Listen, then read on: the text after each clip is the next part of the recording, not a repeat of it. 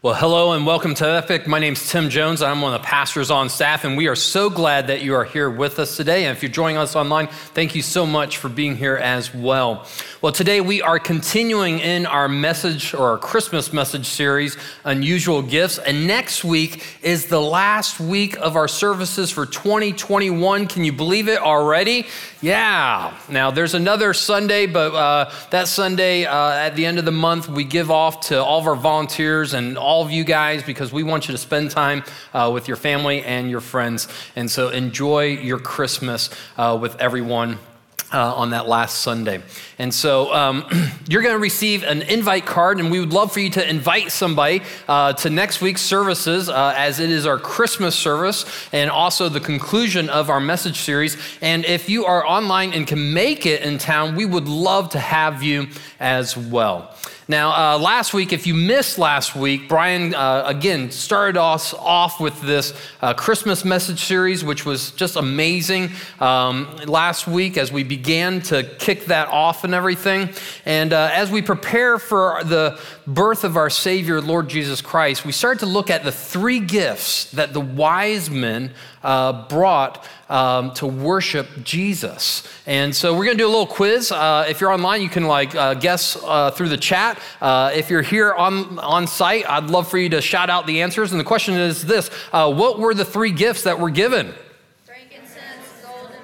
Hey, there we go. A little slow. Somebody up front like gets an A plus, but uh, the rest of you, you know, we'll uh, work on that. So don't worry. You got two more weeks of this message series. But anyways, um, so exactly right. And Matthew, who's one of Jesus' disciples, uh, who also interviewed his mother, uh, records for us what transpired during this time. And so in Matthew two nine. Um, he writes, And the star they had seen in the east guided them to Bethlehem.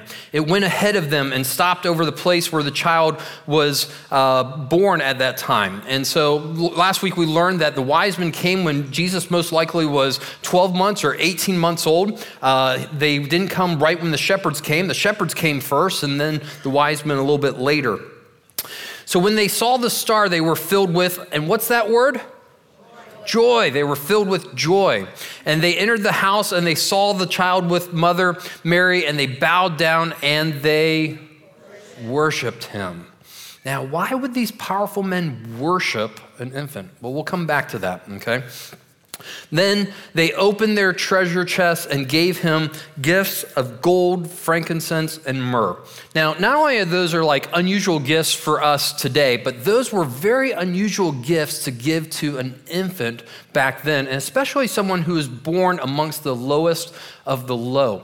Now, uh, we all receive uh, unusual gifts at Christmas time, don't we, at times? And uh, I'm sure we've all have been given like one of those as seen as on TV uh, products, right? Um, so I thought we'd have a little bit of fun. Um, if you're looking for a Christmas gift uh, to still purchase, uh, I'm going to give us the top 10 as seen on TV gifts that actually work. That's unusual, right? Um, and so you might want to get your like cameras ready, pictures, uh, get ready to uh, put this on Facebook for those who still need to get you a gift. But number 10, the red copper square pan. How many of you have that? Like raise your hand. Yeah, see? And they love it. They love it. It works, okay? Number nine, the sham wow, You remember that guy? I mean, whew, yeah. Now, the hairstyle might be out of date at this point, but the sham wow works. Number eight, the Magic Bullet. You can re- get this probably at Target and Walmart. I think it's that popular, okay? Number seven, Mighty Putty. It will fix any crack, repair, or anything. I wouldn't use it, but supposedly it seals everything. Uh, number six, the power air fryer oven. I missed out on that, so I don't know. Oh, one person did not. All right, that's awesome. number five, my pillow. I got mine. How about you? All right. Number four, the Scrub Daddy. Now, this is amazing. This is the number one product on Shark Tank, made over 250 million. No wonder this guy's smiling. I mean, yeah. And then number three, the slap chop. If you want to train for a ninja, be a ninja warrior, there you go. All right. Number two, the garden genie, or if you want to be Wolverine in the garden, okay? Kids might help you. And number one, the Express Platinum Countertop Cooker. What does that do? Man, it cooks dessert, pizza, omelets, something else. I don't know, but it does it in minutes instead of hours. So that's a direct quote, okay? So, anyways, if you are looking for a gift that's unusual, there you go. That might help you out. Now, fortunately, the three unusual gifts that were given to Jesus had more significance and much more spiritual uh, meaning to that. And so uh, we're going to talk about gold next week, uh, which symbolizes Jesus as king. And last week, uh, Brian talked about frankincense, and that represents or symbolizes Jesus as the high priest or our high priest, and that he offered himself, gave up his life uh, so that he can intercede on our behalf, that he can sympathize with us, that he knows exactly what we're going through. Now, today we are going to talk about the gift of myrrh, okay? And so, the gift of myrrh, if you don't know what that is, uh, it is a resin or gum like material from trees, okay? And in ancient times, uh, they would take that, and it was actually equivalent to the value of gold, or actually more expensive at times than gold. And they would take that substance and make it into an oil, a sacred oil, that would be used to embalm bodies and it would help with uh, giving it a, the body a pleasant scent, and then also to aid in uh, slowing down the decaying process. Now, another uh, use for myrrh, uh, but not as like known, was that it could actually be used um, as a healing agent. So, why would these wise men present this expensive oil to an infant? I mean, wasn't that just for like dead people? And why would these uh, wise men worship an infant. And what does the significance of myrrh have to do with us?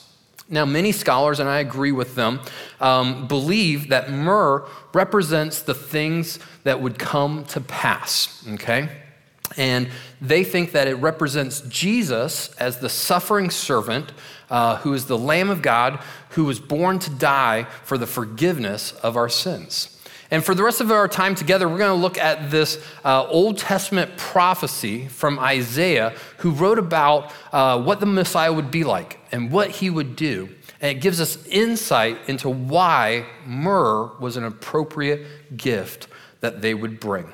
So go ahead and turn to Isaiah 53, verse 1 in your Bibles uh, or on your smartphone device. Um, if you don't have a Bible, always feel free to get, uh, get one from the back as our free gift to you. Uh, and then also uh, download the YouVersion Bible app. Um, it is a great free app that helps you to study the Bible and to understand it. And I'll give you a moment to turn to Isaiah 53, 1. Now, as you're turning there, you might be wondering, has that guy like lost weight? He looks pretty different from the last time I saw him. So, to put your minds at ease, I have. I've lost 36 pounds, okay? Thank you very much. So, uh, my health is getting a whole lot better. My thyroid went from 106 and we're almost down to where it needs to be 2.5. So thank you, as that was a horrible discovery to find out, but a great discovery because it was causing so many issues uh, this past, uh, well, for a very long time, unfortunately. Um, so I'm going to give a little continuation from the last time I spoke. Last time I said the bottom line was this.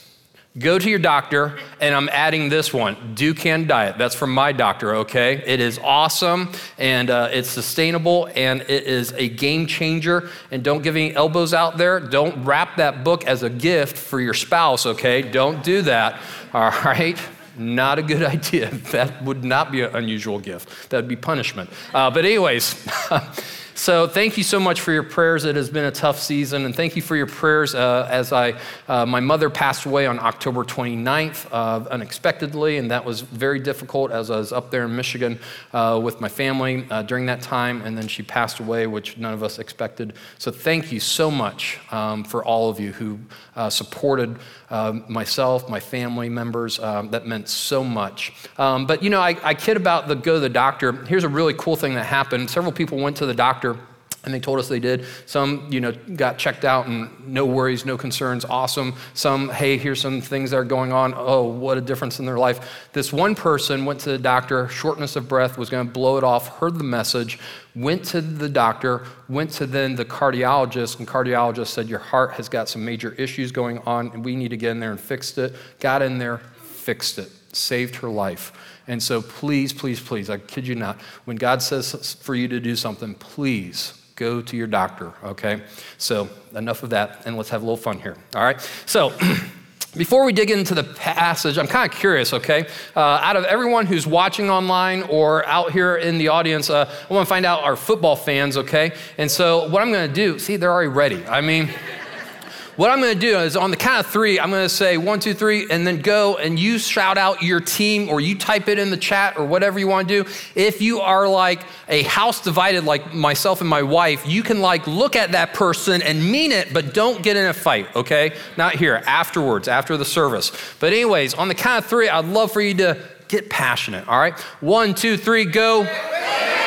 Oh man, that was awesome. You know, notice how football fans like get pumped up. It's kind of like this.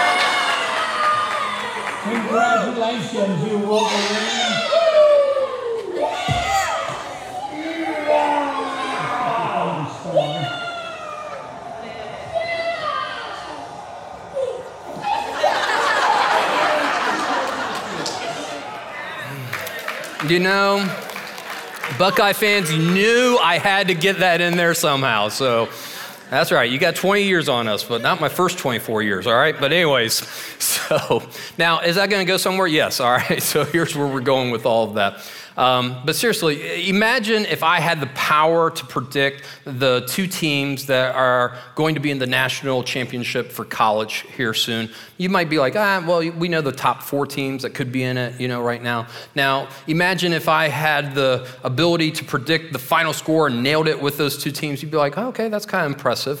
Now, think if I made a prediction today and we're still around and football is still popular popular 700 years from now. And i told you the two teams that were going to be in it and the exact score you would say you're a prophet. Well that's exactly what isaiah did okay, the man who wrote the scriptures that we're going to be looking at.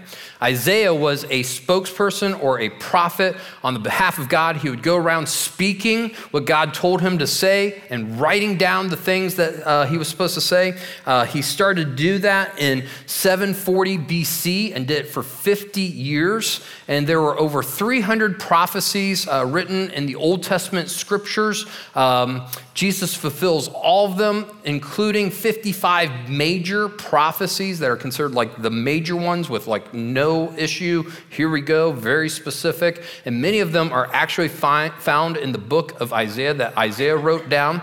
And so, uh, since we're talking like scores and stuff like that, here's the probability of, of, of that happening, okay? Let's just take eight of those prophecies, okay?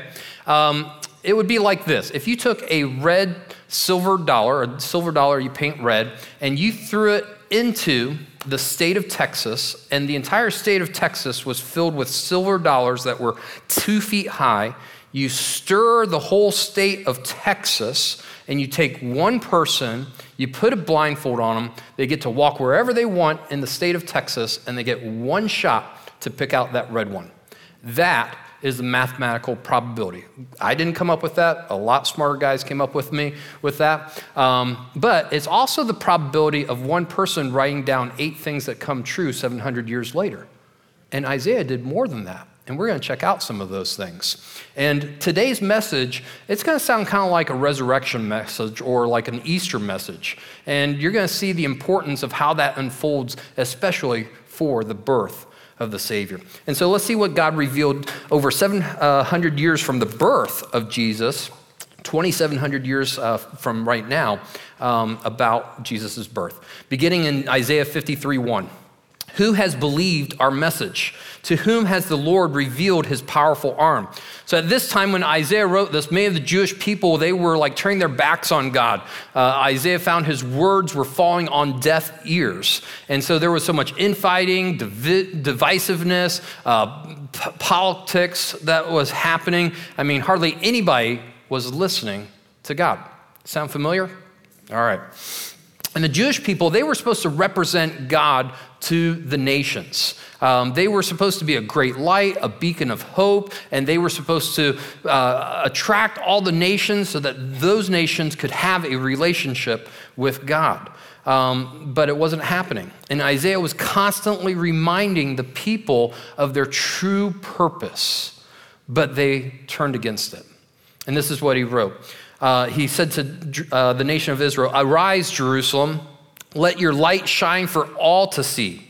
For the glory of the Lord rises to shine on you. Darkness as black as night covers all the nations of the earth, but the glory of the Lord rises and appears over you. All nations will come to your light. Mighty kings or wise men will come to see your radiance. So God knew he had to do something in order to get the attention of everyone. And so God reveals to Isaiah exactly what he was going to do for his people, the nations, and for us before it happened. And so God would use his powerful arm not to strike down the nations, that's not God's heartbeat, but instead to reveal to them that he would do something extraordinary, something that no one expected. He would send his son to die in our place. And he would send a star to light the way for these wise men who were not Jewish, okay? Clearly, they were not Jewish, but from other nations to find the Savior of the world. That's what Israel was supposed to do, but they weren't doing it. And so God saw it through by giving this special invitation to these wise men to follow the star. Now, you might ask the question okay, like, how did these wise men uh, know to bring this expensive gift used for the dead uh, for an infant? And how did these wise men know that this infant was destined to die? Okay. Well, there's indications that these wise men were from the uh, ancient uh, historical area of Babylon, okay? And Isaiah, when he wrote this passage that we're checking out, uh, that was probably at the end of his life in about 681 BC, okay? And um, all of a sudden, in 605 BC, what was left around Isaiah's time uh, was conquered by Babylon. And you remember, um, Babylon took all the like wealth and all the smart people like from Israel. They took like Shadrach, Meshach, Abednego, Daniel. You remember those names? And Daniel, uh, instead of like becoming a Babylonian, he continues to remain faithful to God, and he becomes like pretty much like a prime minister. He speaks to the king, he interprets dreams and everything. This guy gained influence quickly. And so, who knows how long his influence lasted after his 70 years of being in power? He could have easily had people writing, uh, scribes continuing to copy the Old Testament scriptures, Isaiah and his book that he wrote, the book of Daniel. And so he could have started a school, almost like Bible studies and everything. So these wise men could have went to one of these schools one time, read these scriptures for themselves like we have them ourselves. And they probably read these scriptures and became aware of these prophecies telling that a Messiah would come and exactly who he was. So if you're kind of like skeptical in nature, you know, you kind of doubt God and everything, God wants you to know that he does things in history. And he wants you to know and understand that because these things really happened. And he does that so that you can trust him, that you can put your trust in him. So let's look at these scriptures that the wise men themselves would have most likely read that gave them an idea of what was to come. Verse 2 My servant, that's Jesus, grew up in the Lord's presence like a tender green shoot, like a root in dry ground, which refers to the environment that he was born into. So when Jesus was born, um, Israel and the whole world was not a paradise. Okay, so that was true. And there was plenty of dry ground. Uh, at that time, Most of the known world uh, was controlled by Rome. Uh, most of the Jewish religious leaders, um, they were trying to appease the Romans, and yet they were also trying to control their people with tough religious uh, rules. And then Herod uh, made himself king over the Jews, even though he wasn't Jewish, and Rome kind of let him do that because he was ruthless and he kept the Jews in check and he just like squashed them. And so it was a dark place, but yet God was setting the stage for something to grow out of nothing. Continuing verse 2 There was nothing beautiful or majestic about his appearance, nothing to attract us to him. So, Jesus, he didn't look like a king. He wasn't like handsome. He wasn't winsome uh, with his appearance. Instead, he was a carpenter. He was a carpenter from Nazareth. Nazareth was like the armpit of the world, it was like Hickville, okay? Instead, people came because he showed compassion and he healed the sick and he uh, reached out to those who had been rejected. He healed many people. He taught like no one had ever taught about God. And despite doing that, people came to him to get something from him. Okay? People came to him to be healed, but they didn't follow him. People came to him to uh, have freedom from the religious and the uh, politics of the day, but yet they would not trust him. They would not give their allegiance to him. So, verse 3 He was despised and rejected, a man of sorrows, acquainted with deepest grief. We turned our backs on him and looked the other way. He was despised and we did not care. So Jesus was rejected because he did not represent the things that the people wanted him to represent, which was wealth, power, prestige, acceptance. Now, don't we often want God to kind of be like a genie for us, granting us our wishes and our desires? You know? And don't say this out loud, but, you know, haven't we been just as guilty in rejecting Jesus because we rather follow our way rather than his ways? But Jesus knew that would happen. He knew as it was predicted for that to happen, and he knew we wanted to do things our ways. And watch how he responds, okay? He didn't strike us down, he didn't like hold things over our heads and guilt us. Instead, this is what he did. Verse 4. Yet it was our weakness he carried, meaning he was willing to die on the behalf of everyone so that they could have uh, a relationship with God and have a right standing. It was our sorrows that weighed him down, referring to the consequences and the penalties of our sin that he knew he was going to have to take on and become sin itself. And the night before he died on the cross, he's uh, praying in the Garden of Gethsemane, and he's, uh, he's struggling so much with the weight of this that he begins to sweat blood, which you can actually do when you're under such excruciating um, suffering and excruciating, um, like carrying a load. And um, he asked God, like, God, if it's your will, could you do something different? Do I have to do this?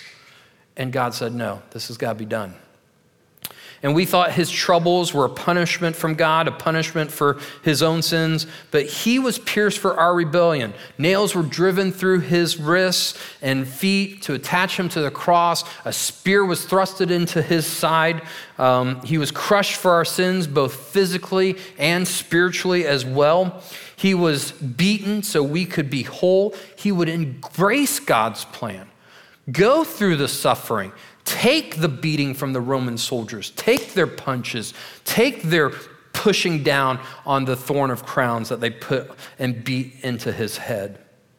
And he was whipped so we could be healed. He would endure a criminal's penalty, a criminal's whipping as his punishment, even though he did no wrong, for our punishment instead.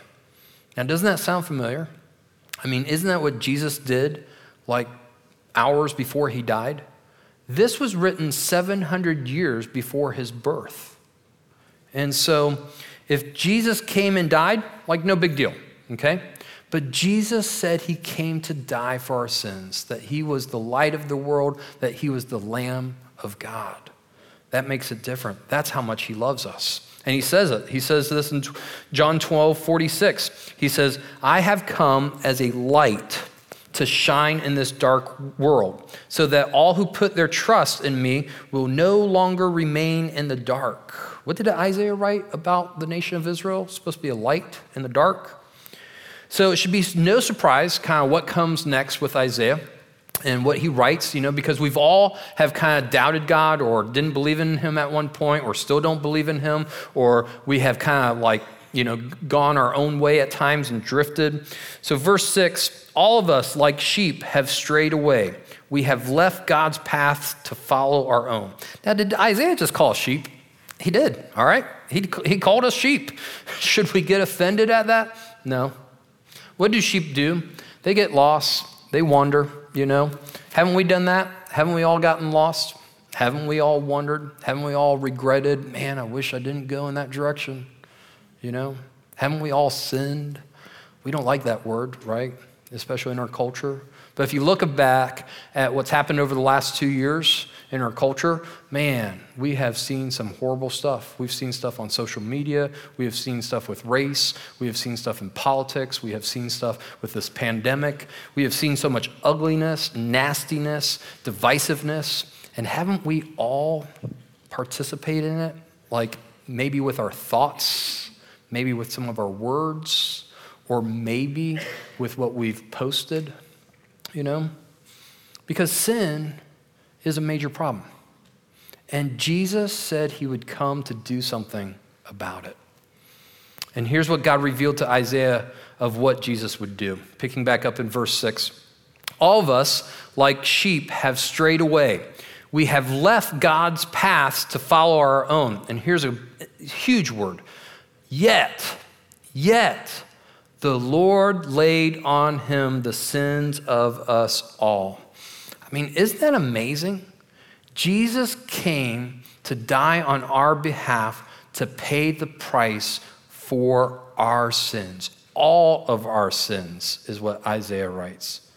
So, why would these wise men worship an infant? Obviously, as they searched the scriptures, they came uh, to grips with their own sin. And they were amazed that God would send his own son to die on our behalf so that they could have a right standing with God. They knew these passages about Jesus. They knew these passages about a Messiah coming and what he would be like and what he would do. And that's why myrrh was an appropriate gift that they brought. And if there's still any doubt, okay, um, God continues to give us more specifics because He doesn't want to leave a shadow of doubt with us ever. Verse 7 He was oppressed and treated harshly, yet He never said a word. Numerous people witnessed the fact that Jesus never said a word or defended Himself in the three trials that He was put on the night before He died. He didn't say a word. And yet people were like, Jesus, you're innocent. You, this shouldn't be happening. They knew these trials were wrong. He was like a lamb to the slaughter, and as a sheep is silent before the shearers, he did not open his mouth. Unjustly condemned, he was led away. No one cared, and he died without descendants. That his life was cut short in midstream, but he was struck down for the rebellion of my people. He had done no wrong and had never deceived anyone but he was buried like a criminal. He was put in a rich man's grave. Now, didn't Joseph of Arimathea, a rich man, provide his grave 700 years later? Verse 10 But it was the Lord's good plan to crush him and cause him grief. Yet when his life is made an offering for sin, he will have many descendants. Now, when we see those words such as like offering for sin, sacrifice, lamb, that is a strong connection that God wants us to get, okay? See, many years prior to this, God instituted a celebration called Passover, and Passover was an event that happened. Uh, the Jewish people were enslaved to the Egyptians. God rescued them out of Egypt um, at that time by sending death. And the only way to escape judgment was to take this lamb without blemish, it was perfect, a one year old lamb, and to sacrifice it. And they were commanded to eat the meat of the lamb, and then to take the blood, the blood of an innocent lamb, and to smear it on their doorposts um, above and on the sides. And when death came that night, um, if you had done that, then uh, you would be passed over, and the innocent blood of that lamb paid for your sins uh, because God had to bring judgment in that moment. And so um, here's the really cool thing like, that celebration has been happening once a year since the beginning it was instituted. Now, they don't do the sacrificing of the lamb anymore, but for many hundreds of years they did. Every year to remember what God did and how He could take away their sins. Now, it's pretty cool because when you look at the doorposts, uh, the cross you see in it. And in that, it foreshadows what Jesus, the Lamb of God, would do. When you look at the top of that doorpost, that's where Jesus' head would have been. When you look on the side, that's where his arms would have been. That blood would have dripped down from those doors and very easily formed a cross. Jesus' back was whipped. And we know that. It was prophesied in Isaiah, and then it was recorded by eyewitnesses when Jesus was on trial and beaten. And so here's this clear picture that God has been sending to us, been sending to you. And Jesus embraced this. In fact, he says this in Luke 9 22, he says, uh, he predicted his own death. He said, The Son of Man must suffer many terrible things. He will be rejected by the elders, the leading priests, and the teachers of religious law. He will be killed, but on the third day, he will be raised from the dead. And that's why these wise men, who knew these prophecies, obviously knew the Old Testament scriptures, and had a little help from God with a star that led them. And that's why they made their way to Bethlehem. And when they made their way to Bethlehem, myrrh, which is a substance used to embalm the dead, also foreshadowed what would be to come. And this is what happened. When Jesus grew up, John the Baptist, who was predicted to come before Jesus was to call out and point out to everyone who was the Messiah. And he said, Behold, the Lamb of God who takes away the sin of the world. And we know this happened because hundreds of people saw Jesus die. Many people saw him embalmed with myrrh. Hundreds of people saw Jesus come back to life from the dead. It was an event, it was something that happened in history. And today, the nations continue to celebrate Jesus. And Jesus said this He said, I am the light of the world. If you follow me, you won't have to walk in darkness because you will have the light that leads to life. Now, when we come to understand the magnitude of Jesus' suffering, and the depth of his love, then it's easy to say yes to the Savior of the world. And when we enter into a relationship with Jesus, God gives us a right standing with Him and He forgives us of our sins. And so, if I could leave you with one thing today, It'd be simply this. Here's our bottom line. I don't want you to forget this. When Jesus becomes our Lord and Savior, the trajectory of our lives will be changed forever. Your life will be changed forever. And so here's how we're going to conclude. Real simple question today, plain and simple. What is the trajectory of your life? Are you walking in darkness and lost? Are you carrying a burden and shame that you don't know anything to do about because you feel so guilty for what you have done? Jesus came and died for you and for your sins. And it doesn't matter what you've done, it doesn't matter how many dark spots you have been in. Jesus wants to be your Savior and forgive you of your sins. You know, another aspect of myrrh that we didn't highlight was it was used as a healing agent. And Jesus has the power to heal and to give us a new life, a new life that can never be destroyed by sin or death, a new life that where we can walk with God and He can lead us, a new life where we have hope and a purpose for our lives and for others around us as well. And so today, if you have never, maybe you just said, wow, I've never connected those dots. That's what God's been doing for you. He's been connecting the dots forever because He loves you. And so today, will you make Him your Savior? And so, in a moment, we're going to do that. We're going to close in prayer, and you have an opportunity to enter into a relationship with Him. Now, for the rest of us who are like Christ followers, you know, what response should we have today? Well, our response should be simply this we should worship Him, just like when the wise men came, they knew who He was, they knew what He was going to do, and they worshiped Him. And so today, as we sing this song that's just powerful reminder of Jesus being the Lamb of God, I want us to praise him. I want us to say thank you for being born. Jesus, thank you for all the predictions that were made about you. Thank you for fulfilling them. Jesus, thank you for dying on the cross. Because remember,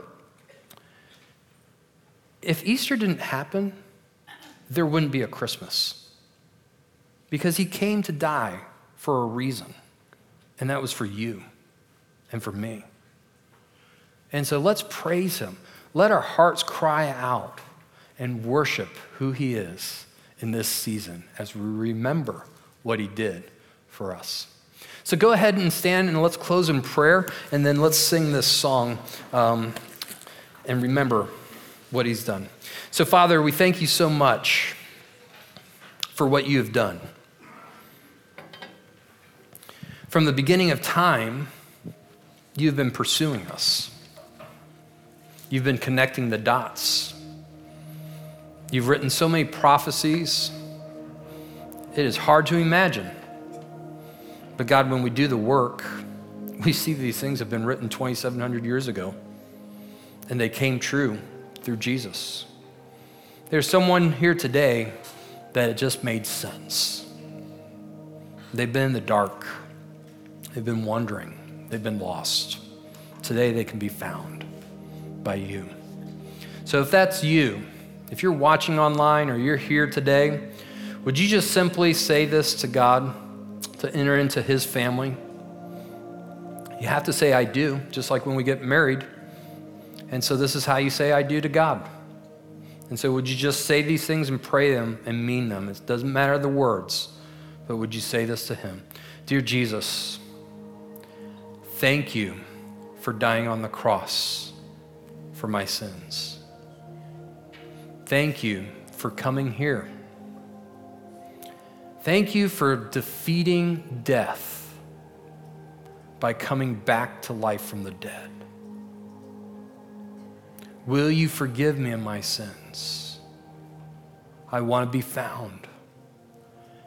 I make you today my Lord and Savior. Forgive me. I am yours. Have you prayed that with heads bowed still? We just want to know would you just raise your hands and just say, Yeah, that was what I did today? Is that the decision? Awesome. Keep them up. Raise them a little higher so I can see. Thank you. Great. If you're watching online, please contact us and let us know. That's awesome.